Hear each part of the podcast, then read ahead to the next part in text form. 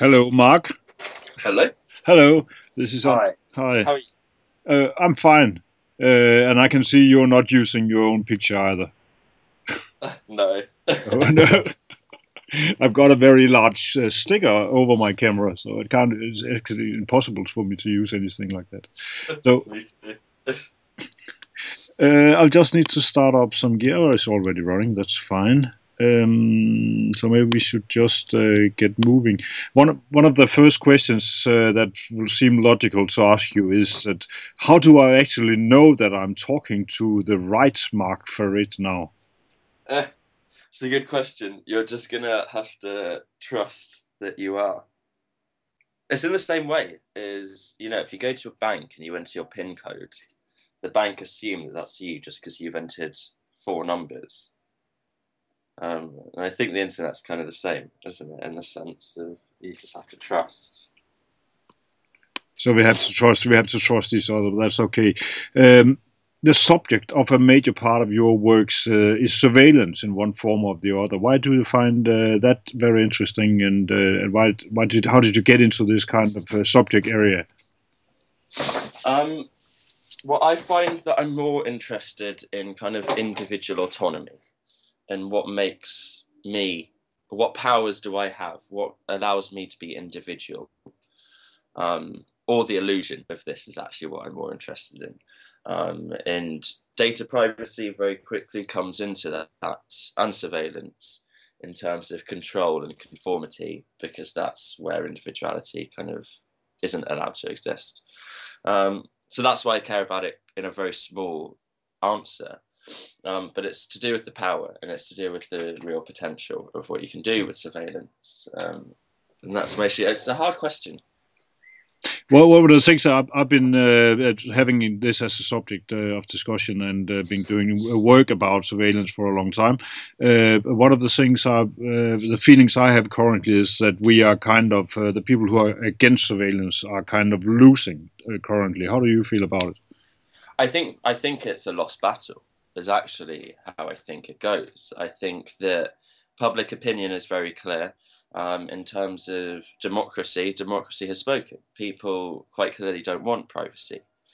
Um, in terms of it being a lost battle, it is being a lost battle, but I think it's a battle that we still have to keep on fighting um, because it's a battle that once it's lost, it's lost. And I think privacy is one of those things that only once it's gone do we realize actually how valuable and important it was. Um, but yeah, it is totally a lost battle. Uh, and I think we all know this. And in the UK, for example, the Investigatory Powers Bill, yeah, that's going through by what, nearly 400 votes, that it couldn't be clearer. Um, and that's just to legalise everything that the NSA and GCHQ and BND and whoever else are doing. Um, but yeah, and it isn't fun, and it's not fun when you turn into a hermit, and society's options don't give you real options. Um, and I think that that's where it's failing really in capitalism. Capitalism promises choice. And if we're going to live in a capitalist world, we have to have choice. That's the only thing that capitalism can succeed in. Um, and there is no choice over the use of the services, and that's the real problem, I think. I'll just uh, jump a bit around in the questions because uh, one of the logical steps uh, moving forwards now is that uh, you have uh, you you one of the books you two you have two three books you are mentioning a lot in uh, some of your work is Aldous Huxley's uh, Brave New World and Brave, maybe also Brave New World Revisited and Dave Eggers The Circle and 1984. Uh, where do you think what, what kind of book are we living in currently? Uh, well, Brave New World, I think, but I think The Circle. I think The Circle is one of the greatest books I've ever read personally in terms of it persuading people in such a short way into why this is such an important area.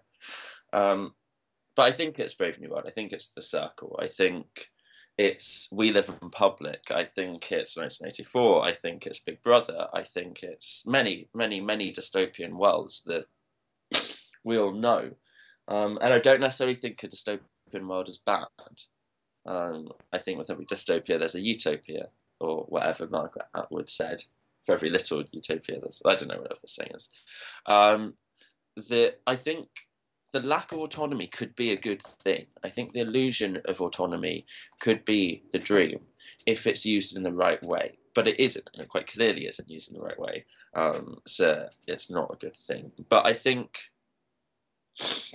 one question I'm quite interested by that I want to ask you is what do you think the advantages are to total surveillance? I think there are a lot of uh, uh the main advantage uh, is uh, it gives makes people feel uh, secure, uh, and there's an advantage that if I'm being totally surveilled, then nobody. If it's done properly, then it might work to my advantage. if somebody wants to to put something to, to say I have done something which I haven't. Okay. That's the only advantage I can think about. Um, what about in terms of efficiency for how quick we could make everything, so we know everything about everyone's life.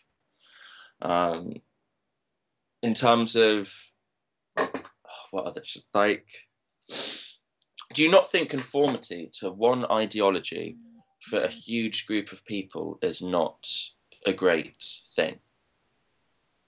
Hmm. Yeah. That, that's peace, that's harmony, that's order, that's everything yeah. that we kind of wanted to structure the world in a way. Um, that I, I think that conversation needs to be had because I think I think I think the conversation's gone the wrong way. That I think that people have to justify the need for privacy. No, I think it's that you have to justify the invasion into privacy. Um, and I think the argument's been flipped in a very clever way, um, where it should never have to be that you defend yourself. Like one of my biggest issues is with the phrase "I have nothing to hide," um, and that phrase is so brilliant because everyone uses it in the world, um, maybe that's why it's a brave new world world because I don't believe that every single person in the world individually made up that saying "I have nothing to hide," and then chants it on their mantra together alone. Um, so yeah, it is brave new world, I think. Um, but the brilliancy of the phrase "I have nothing to hide" is that it puts you on the defensive. It suggests that you're guilty until you're proven innocent. And in the 21st century, that isn't how it's supposed to be. It's supposed to be that you're guilt, you're innocent until proven guilty and you should never have to defend your innocence. Um, and that's why I think that's where I think the biggest flaw in the whole argument has gone, is that we've been made to feel guilty. That was, that was yeah. the question, though, was it? It's very no, but it's uh, but it's a very precise uh, observation, and it's actually I, I totally agree with that. Uh, the phrase of uh, having no, nothing to hide is also a phrase phrase that means that you are it's it's the phrase of uh, the powerless. Uh, that's something you you have to say when you know that you are uh, already being surveilled. Then you have to say this because you know you can't do anything about it. That's very very true. That is very true. I've just seen, I saw one of your videos on uh, your website. It's called Positive Law. It, uh, it's, it's, an older video, but what is going on there? Positive Law. I haven't watched that video in a very, very long time until I watched it yesterday, in fact. Uh, Positive Law. It was inspired, I don't think it's actually said on the video. Um, it was inspired by this woman called Manu Laku. I can't pronounce her last name. Um, I, I saw her once um, when I was in foundation at school. Uh, this this was my first ever art project at university, um, and I don't believe that she did what she was claiming to do. So I went and tried to do it myself, um, and which was that where I was walking around Parliament. She didn't do it in Parliament. Uh, walking around Parliament and getting police to stop and search me. Um, so I was walking around Parliament, writing down where the CCTVs weren't. Um, and two policemen very quickly came and stopped me, um, especially being of both of my parents are Egyptian, so they're Arabic, so I have a certain look to me. Um, that so when I'm outside Parliament writing down where CCTVs are on a map, you know, very quickly you get stopped. Um, so two policemen came up to me and were like, "What are you doing?" And I was saying that it's my right to. Um, and it is it was for me this was the beginning of, kind of switching roles and playing with control because um, they're obviously in control of the situation. But then a minute or two minutes in, I get out a piece of paper telling them that it's against human rights to stop and search me. Um, and then very, and then moods change, but they're still, they still don't call me out on having pieces of paper which tell them the law, uh, which I found very interesting. That at that point the dynamic should have shifted. Um, but it never did. That they still remained autonomous despite them listening to what I was telling them that they could do to me. Um, and the video it actually went on for much longer. It went on for about 11 minutes, uh, where they do try to arrest me at one point. Um, then I tell them that they can't do this for various other laws, and they listen, which is the craziest bit. That when I give them a piece of paper which have laws which aren't truthful, um, that don't hold up, that they listen to me. At the time, a 19-year-old boy.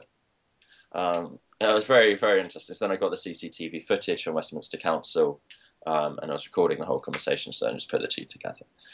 Um, but yeah, it was very, very much so inspired by Manu. Like, like, uh, yeah. Hmm. One of one of your latest project is uh, project data, data shadow. Uh, what is it? What is it about? What what happened on the way? How did you start it? Uh, so data shadow was in October 2015, um, and it was a big blue shipping. It was inside of a big blue shipping container in central Cambridge. So the old kind of cobbled streets opposite two universities, kind of very very stereotypical Cambridge um, old beautiful English kind of thing. Um, and then there's this big eight blue shipping meter shipping container in the centre of the area, um, and you go in and it's individual experience one at a time. Um, and you're first presented, so split by four meters and four meters inside the container. When you first enter, you're first presented with a woman standing there to ask you to sign a contract. Um, and if you ask her any questions, she'll just stare at you dead in the eye, kind of like terms and conditions do. Um, and then once you sign the contract eventually, which no one ever read it, not one person, and it told you very explicitly that we were going to take the contents of your phone. Um, you then join our Wi-Fi via a captive portal, and then we take all of the data. Um, and then 36 seconds later, you go into the second half after the door opens automatically.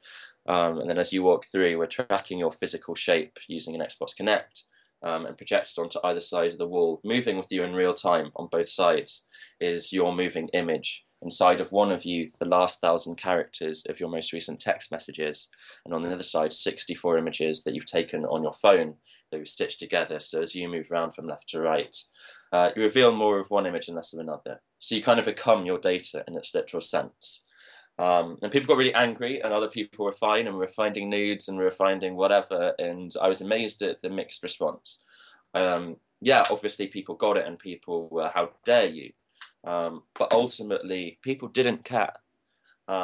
Most of the people were all right with their data being looked at in that kind of way because it seemed fairly controlled.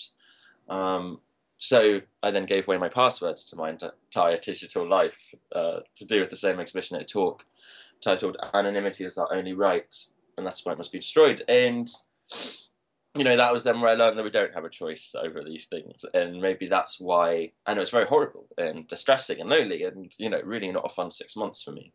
Um, but maybe that's why maybe that's why people are right. And I think that I think that we can be cleverer with how we take on this thing. Because pe- people don't want privacy. Fine, people don't want privacy.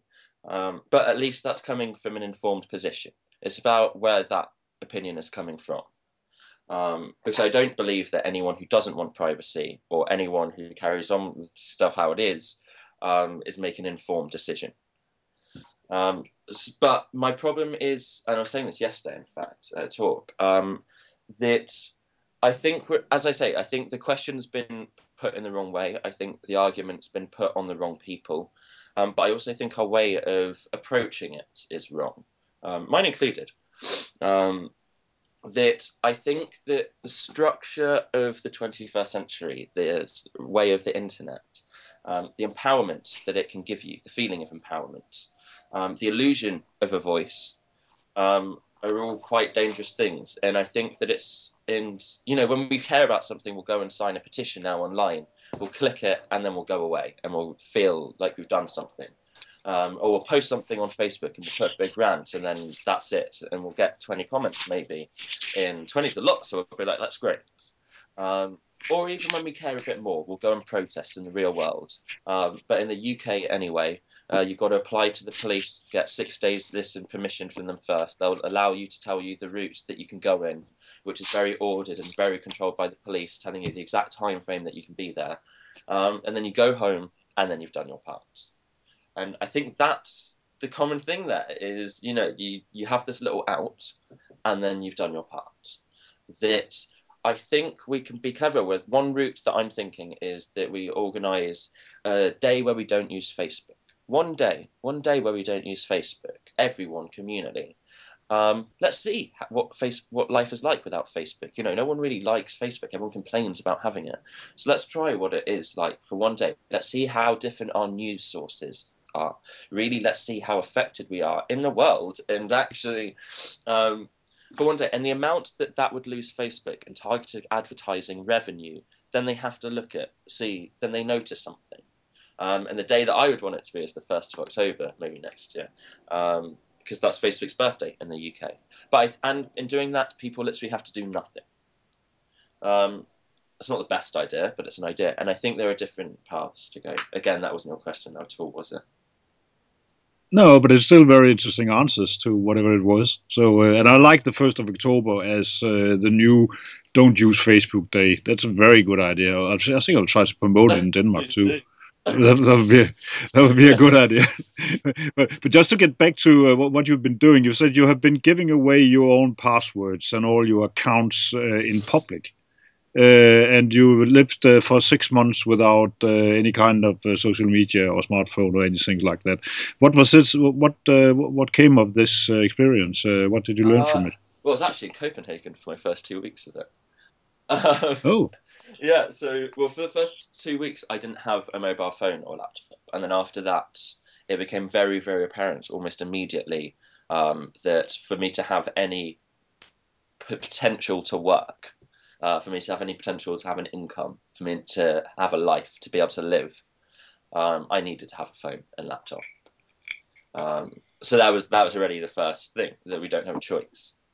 Um, and then we don't and then and even those laptops so i had three different laptops which i used only in very very specific locations at very specific times.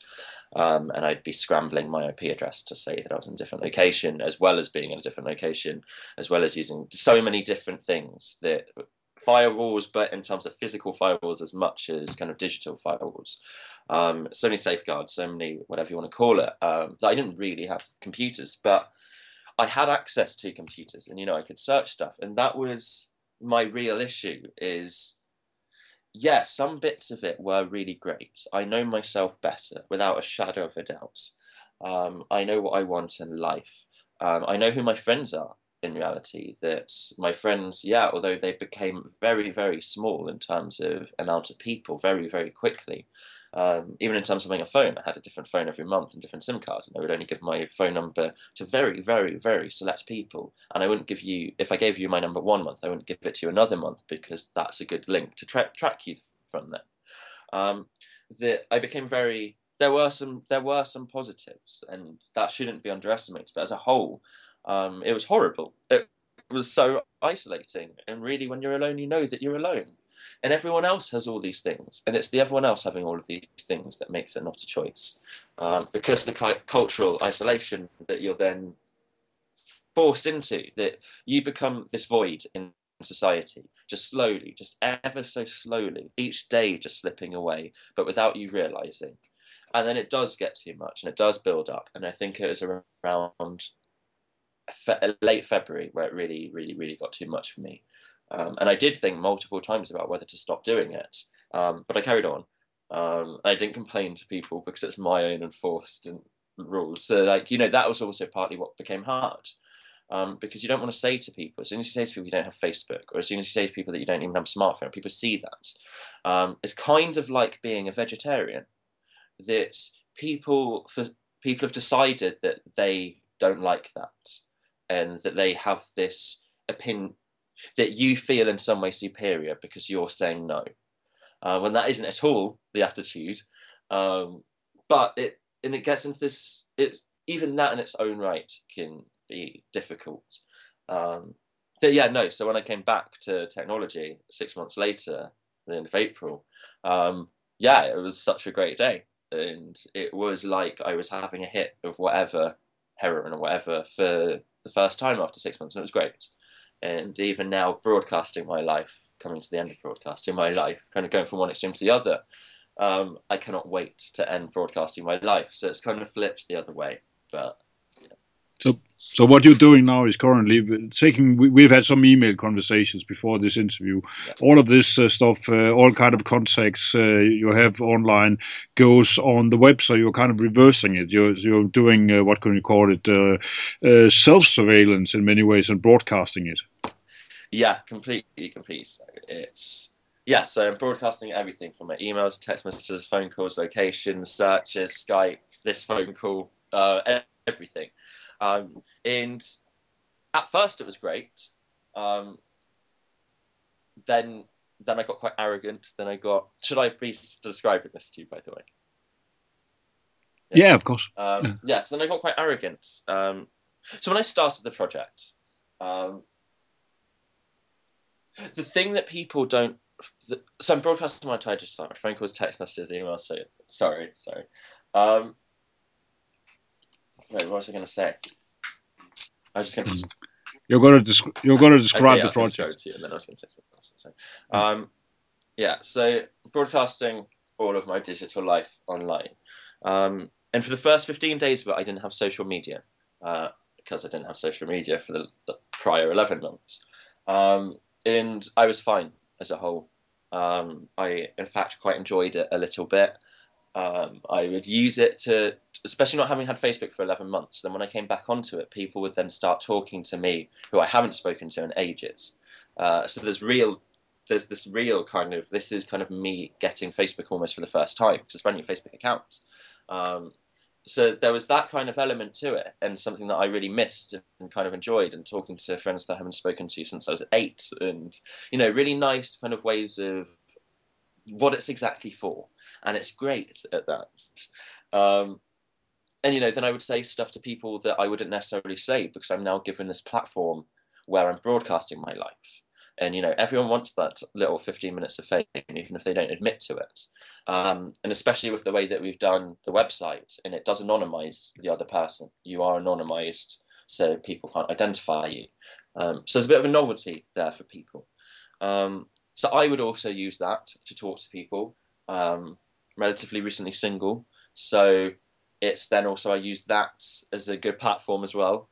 Um, I then sent pictures which I maybe shouldn't have sent, where I was getting a bit more arrogant in conversations with.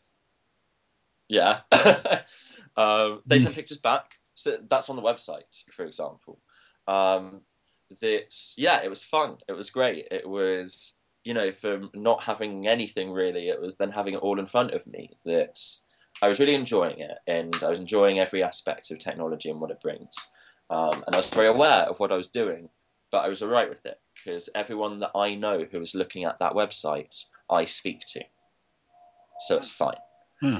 And then I got social media. Fifteen days came in halfway. Um, and that's almost immediately I started using Twitter and Facebook. I became quite anxious about what I'd previously posted about that said arrogance uh, what else did I say? Because I know that I was getting arrogant. I know that at times I even wanted to create a bit of drama in case someone that I didn't know was watching. And, you know, I could definitely played up to it. Um, but then I instantly regret that because that's only ever going to come back to me, probably, because the internet never forgets. Um, so I searched through it, tried to like see actually was it as bad as what I did. I can't delete anything from there, um, so it's still there, everything. Um, but now, but you know, very quickly, I then started watching what I was saying. Um, in fact, conversations tried to be geared towards making me look cooler. Um, I became very qu- apparent very quickly that people that you know I was was speaking to friends that I hadn't spoken to since I was eight. I was also friends with people on Facebook that I hadn't seen since I was eight, but not friends with, or the cool kids in school, or like you know that actually you are constantly judging your own actions and what you're doing through who your audience are and in Facebook specifically, or Twitter or Instagram, you know, your audience actually isn't just one person. It isn't, or it's not even a group of people because people don't really select just what people can see what. Um, and even so, it's a dangerous territory to get into.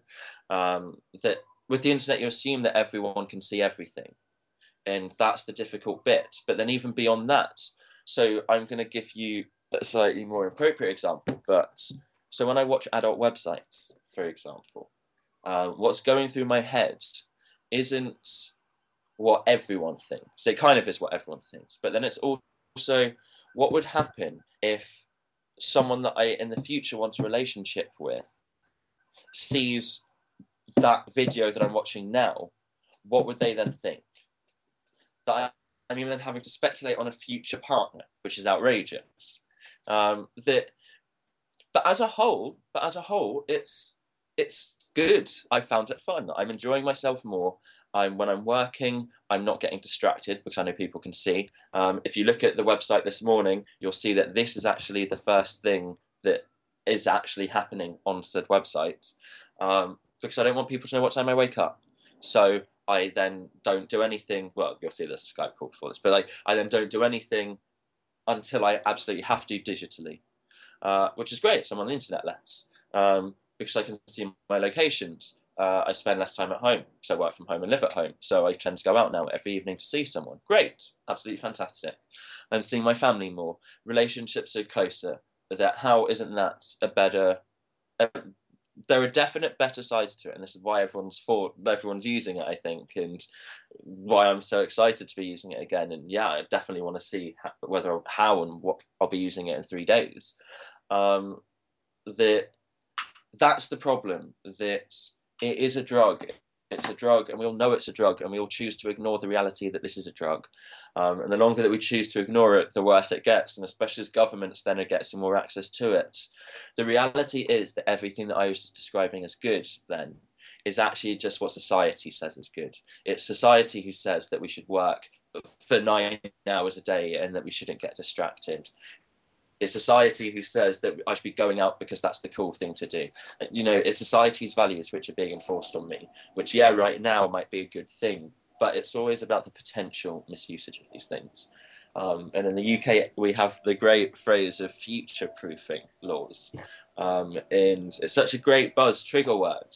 Um, but what future proofing actually means is you just make the op- law more open and you make it more open to corruption as more open to not corruption.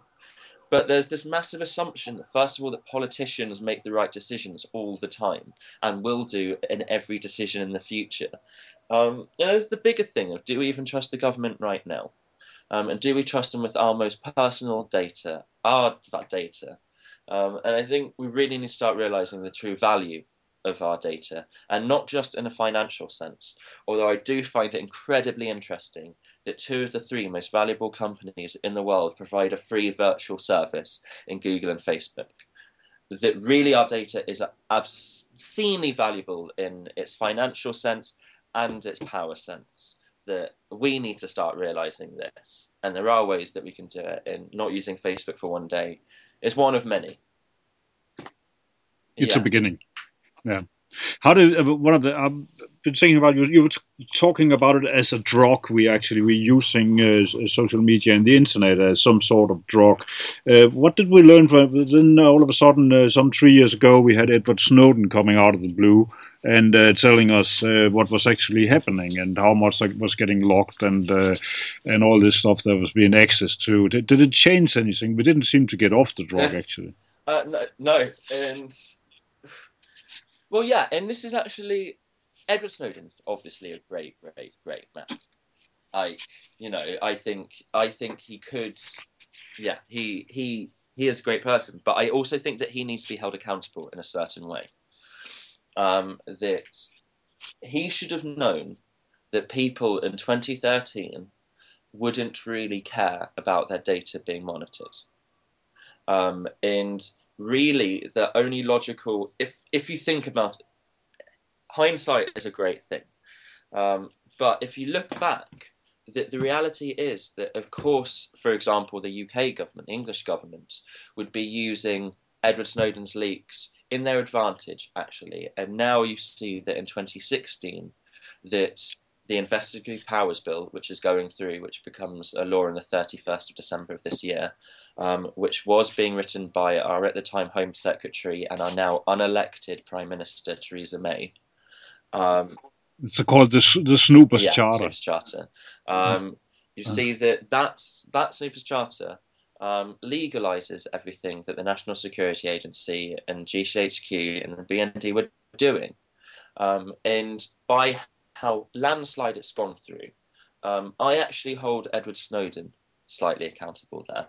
Um, that he burst the illusion of privacy. He told us, not the government, he told us that, look, this horrible thing is going on. Guys, you've got to care about this. And yeah, he was right that we should be caring about this, but you also should know that we wouldn't care. And because he did that, then suddenly the government can go in and legalize everything, get actual permissions to do what they want to do now, um, legally, um, and then and then what's the next step after that? The next step after that is then that people start being held accountable for their data by the government, and that was Edward Snowden's. But you know, I, I find that that my issue with Snowden, my issue right now is that I'm really annoyed at the public for how we seem to have got really bored about the argument of data privacy and surveillance. We've all heard the same argument a thousand times. There's nothing really that anyone can say new anymore because after the first year of say, talking about it, you know, you've covered everything. Um, that I find that the strange, another strange bit that we all yeah, like yeah, you're right. That's a good argument. Everyone kind of agrees with everyone that yeah, privacy as a whole is this thing that we do need that goes back to the Magna Carta, uh, that goes back to the Fourth Amendment, the need for a warrant, that even goes back to the European Court of Justice. What two, three months ago, uh, saying that Theresa, what Theresa May is doing is against human rights, um, and yet none of us do. It. We just sit there idly by and can't do anything. Um, and I forgot my point. It was going to be a really good point. I think you actually made it. Uh, but, but, one of the things I was wondering, maybe that's that could be part of your point. I think uh, is that uh, the problem is that since we know all this uh, now we know that this is happening. Before this, it was all tinfoil hats and uh, you are being paranoid and stuff. Now, now we know what is possible and what is probably being done, and we still continue to live on and do almost the same things we've been doing all the time. And now everybody's saying, "Oh, oh yeah, that's right, they're spying on us." But as you said in the beginning, we have nothing to hide. But I think that kind of changes us a lot it also changes the way we are on the internet because the the general idea about being uh, just a citizen uh, walking around like it was like a public square it, it, we can't believe in that anymore. No and that's a bad thing. And i don't think we'll ever have that back. And i think maybe the illusion of privacy is better than no privacy at all. Um, and no yeah and the point yeah and that isn't that isn't the illusion of privacy. Maybe isn't a bad thing. Um, and that's the other thing. That so we got into this really circular discussion where we all say the same thing. That we all like, yeah, yeah, yeah, the privacy. Like we can never get it back. It's important. as whatever. Um, but then we're all bored by it. How are we all bored by the discussion? How is that how that discussion goes? That as soon as you say you want to talk about the NSA, half the room will drop. The other half of the room will look more interested, but half the room will drop. And there seems to be this great thing, and I blame the media. Oh, sorry, yeah, sorry, sorry, sorry. Yeah. Oh, true. uh, no, not you, media. It is. But, but yeah, so I kind of mm. lost my train of thought again. It's just been a very long few days, and having it's been a very long 28 days, in all honesty. Having been broadcasting live, it's been very mentally draining, and it's getting quite a lot now. It's the way that I describe it to people is you know when you spend a lot of time with people and you just want to go and stare at a screen and be alone. It's exactly like that. But then when I go and stare at the screen, that's when I know that people are watching. That's when I have to start thinking about what I'm doing. And as soon as you start thinking about what you're doing, it becomes incredibly difficult. Um, and my head is just a bit all over the place. That might be my, my answers are a bit all scattered. Yeah. Well, that, that's good answers. I think we should maybe we should end it all here. Uh, this interview yeah. at least. Yeah. Yeah. I think I think I've gotten all the answers I needed, and uh, very nice talking cool. to you. Yes. And uh, and I might get back, and then you could maybe you could turn off the screens for a while and uh, walk somewhere. Yeah, yeah. I'm so I come Friday. I'm kind of in a sitcom esque way. I've even making yeah. a list of all the things that I want to say to people. So as soon as the project finishes, I'm going to send like a thousand messages to everyone. it, it, sounds a bit like being a journalist, actually. and uh, being a journalist, and even worse, I'm, I'm currently sometimes being used as an expert on television when you're, you're, talking about surveillance, and they call me, and I make these lists, and I can see myself on television afterwards and saying, "Oh shit, I forgot this on yeah. the list." That's irritating. But but you also get some very strange when you're dealing with media. It's also dealing with people which is very strange. You know, if you go in there with a list in your head saying, I need to say this, then, then it's actually possible to get something across, even if they don't ask you for very, it. Very, very true. That is very, very true. But I mean, where I blame the media, um, I don't blame all media. I think you're good media. Um, but I blame, you know, like the. Do you remember when Snowden's leaks came out and Parliament, not Parliament, the government went to the Guardian and forced them to delete, to destroy their hard drives of information. Yes, um, that is one of the most outrageous things in the history of the world. Right, that's in the UK happening. Who have the 38th freest press in the world? Just to let you know, um, the UK had the 34th, so we've gone down last year. Um, we've actually become less free um, which is outrageous. Scandinavia tends to be in the top four, kind of with Holland and Netherlands. Uh, you're good. um, that that should have been one of the biggest stories to in all mainstream media in the UK. That the government isn't letting a newspaper report a story. How is that not the biggest thing to have happened in the UK in the past, however long in the UK itself? Besides Brexit, um, that hmm. you know, and we just didn't do anything, and it really didn't get very much media. It got a bit of media attention, and people might be like, "Yeah, I vaguely remember that," and it's like, "Yeah, think about that. Think about what that means." Um, but people don't because of the way that it was reported, and this, this is so many times, and we all know this, and we all know the spin, the the bias that each side will put on their story. Um, but it's really that lack of freedom. It's that that this was never even given a chance to be a story. This was never even, and you know, there was a blanket rule ban in the UK anyway that you couldn't report about Snowden's leaks. Uh, but the Guardian carried on. Um, but you know, it's that that is crazy, um, and I think. You know, people say that the meat free media shouldn't be regulated. I think it should be regulated. I think we've seen what happens when it isn't unregulated isn't regulated. And I think accountability needs to be held in media. And I think that might be one of the ways um, to kind of start, because I think that the argument, as I was saying, needs to shift focus. And I think it needs to be looked at in a different way.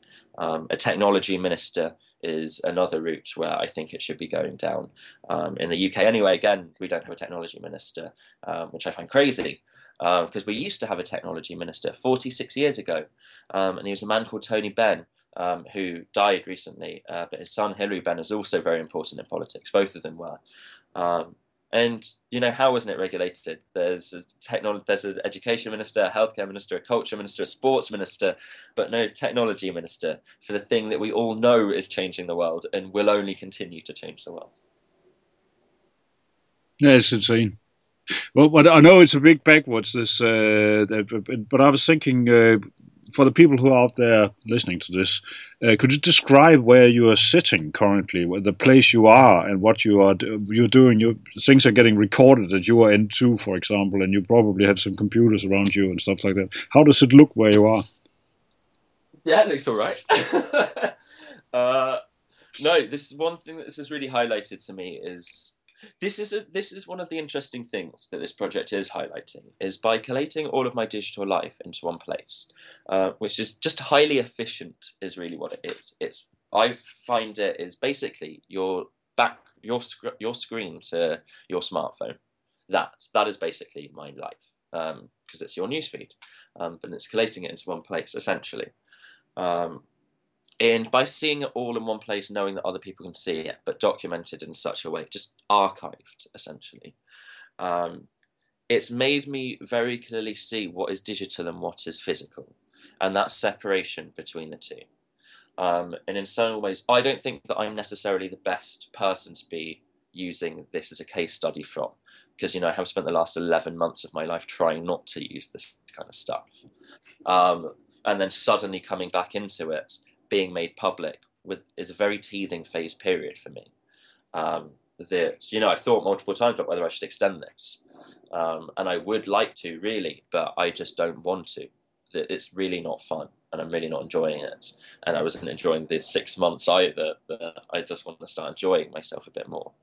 Um, but one thing that it has it has very clearly highlighted to me the separation between the physical and the virtual, and even in the conversations that I have with people online, um, although there's there, there's a very surface level conversation esque, it might appear deeper, but and I think that might be all conversations. Maybe this is why I'm not a very good person to judge it. I don't think um, right now, anyway.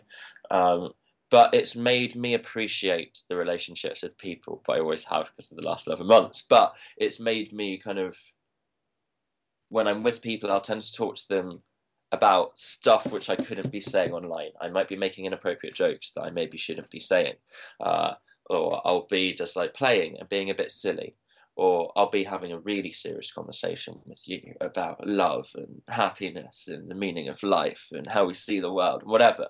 Um, but it's very much so, for me, in some aspects, done it quite well in terms of the separation. But as I say, I'm not a very good person to judge this. I don't think. So no. but if you but if you if you should describe the, the room you're in now, how does it look? Uh, I could tell you anything and you would believe me. Of course. Uh, okay, I'll tell you the truth. So I'm sitting. So right now I'm sitting in my bedroom because uh, I wanted to relax a bit today, but I still have loads of work to do. So I was going to work from home, my bed. Um, I have a signed Leicester shirt because I'm a giant Leicester fan because I'm from Leicester. Um, I've got two Leicester shirts, one's downstairs Thursday. Um, signed of the winning season last year, um, and then the other one from '97 when I was a boy and I got it signed. Uh, yeah, I've got a computer. I've got another computer. I've Got another computer. Uh, I've got like loads of phones and stuff. Yeah, I've got yeah. but I only use one of those phones and one of those laptops for this month. Uh, it's alright, I'm on the. I'm not. I'm quite high up. We're on the third floor in a block of flats. Um, third, fourth floor. Um, it's nice. There's like a little grass area bit where people can play, where we go and play football sometimes. And then on the other side, you can see the left topmost upper chimney of Tate of Battersea Power Station. See now, any keen person now knows actually where I live. Do you see what I did there? Do you see what you made me do? Because mm. if you now go on Poisonous Antidote website, you can see on a map where I am, and I've just described to you kind of my views from my windows. So now you can actually start identifying which flat is mine. So we know uh, how to drone bomb you. Yeah, and you know when I'm not at home, so you can rob me if you want to rob me. Yeah, and there are actually people doing that. Yeah, why wouldn't you? Someone, for example, when I gave away my passwords in October 2015, um, so yeah, I gave my passwords and I gave my online banking passwords as much as anything else. Um, and they were closed, my online banking details. Um, I changed banks. Um, but still, so that was in October. In February, really, when stuff was getting particularly hard, um, that was actually a thing that helped me a little bit get better. Um, was that someone committed identity theft against me, um, and they made a brand new bank account at a bank that I'd never been with, um, and they made a credit card and then started buying stuff.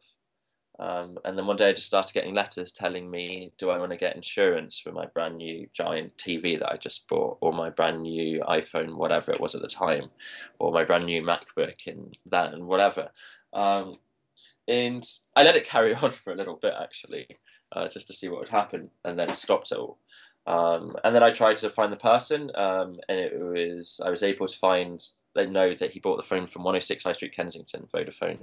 Um, so then I went there and got the CCTV footage of the person, and you know, it was it wasn't hard to do this stuff. Um, and I'd be speaking to the bank and saying, you know, how is this so feasible to do? How is this so possible? Um, and I was recording all of this. all of this is documented. I haven't put it together, um, but I've got it all.